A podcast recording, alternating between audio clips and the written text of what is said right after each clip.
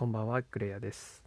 えー今日はですね、えっ、と、ちょっとこれまでは、あの、その YouTuber さんすごいですよねって話をさせてもらったので、じゃあ今度逆にですね、その、この職業を、は、あの、あまり好きではないというか、えー嫌いですっていうのも、あの、まあ、あえて言おうかなと思ってて、で、それはですね、その、なんでしょうね。まあもしかしたらそういう敵じゃないですけどなライバル視っていうんですかねっていうのを、まあ、することによって、まあ、対抗意識とか、えっと、そういうあのモチベーションもあると思うんですよねその自分が嫌いなものっていうのをちゃんと理由とかも含めて考えればあのそれが自分の強みに強がったり、えー戦ってやるというその強さにつながったりもするんじゃないかなっていうところで、まあ、これもちょっと残そうと思います。で、えーとまあ、その職業っていうのは、えー、とマスコミさんの方々です。であの実際にお仕事されてる方がちょっと聞いてたら申し訳ないなと思いつつしかもその私その仕事を知ったことがあるわけではないのであのその仕事のことをちゃんとしっかり理解していないままお話しするのでその誤解もあるとは思うんですがもうえっとまあ理由もうこれですよねっていう理由がもう明確に一つあるんですよ。でえっとまあ一応その私の仕事はエンターテインメント業界って一応ジャンルに含まれるんですけどそのエンタメ業界っていうのがえっとすごい、えー俯瞰に何をする仕事かっていう風な説明をするとなるとまあその人を、えー楽しませる仕事ですよねっていう感じ。まああとはその勇気を与えたいとか熱中してもらいたいとか。でそれをその私たちも楽しいと。その作ってる側も楽しくてもうすごい素敵な世界ですよねって。でそれでその経済が回ればあのすごいいいことだよねっていうことでまあやってるんですよ。でまあ実際そのなんだろうなこの仕事がなければその生きていけないのかっていう話も、まあ、ちょっと深いくはなるんですけどその食べ物とか衣類とかそういう住む場所とかと違う仕事にはなるけれども、えーそういうことに生活には必要ないかもしれないですけどやっぱりその人って感情がある生き物だから、えーどうしてもそこは求めますよねっていうまああことであまあちょっと話がまた広がりそうなんでこの辺で止めますが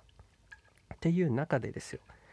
えっと、そのマスコミさんは、えっとまあ、世の中にその事実を、ね、発信するのがお仕事なんじゃないかなと思ってるので、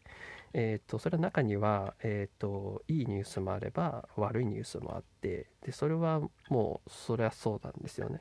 だからそういう事実を発信していただきたいんですけれどもあのこの情報を発信したら、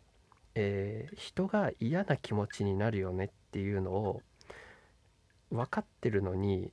やることありませんか？そういうふうに見えることありませんかね？その何度もまあそういうのを見てきて。でそれでその人が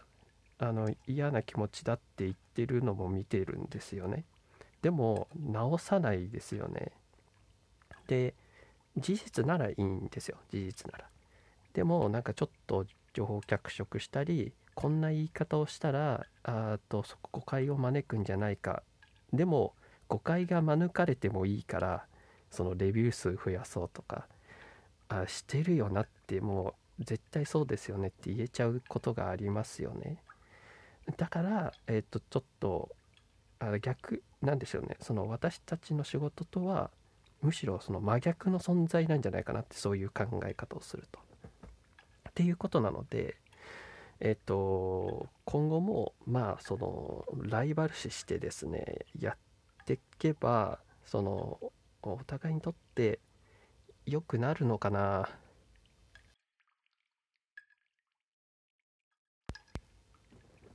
であのマスコミの話をすると、まあ、よく取り上げられるのがその芸能人の不倫報道についてみたいなのを取り上げるじゃないですか。でこの例が結構やっぱり分かりやすいなと思うんですよ。で私の考えで言うと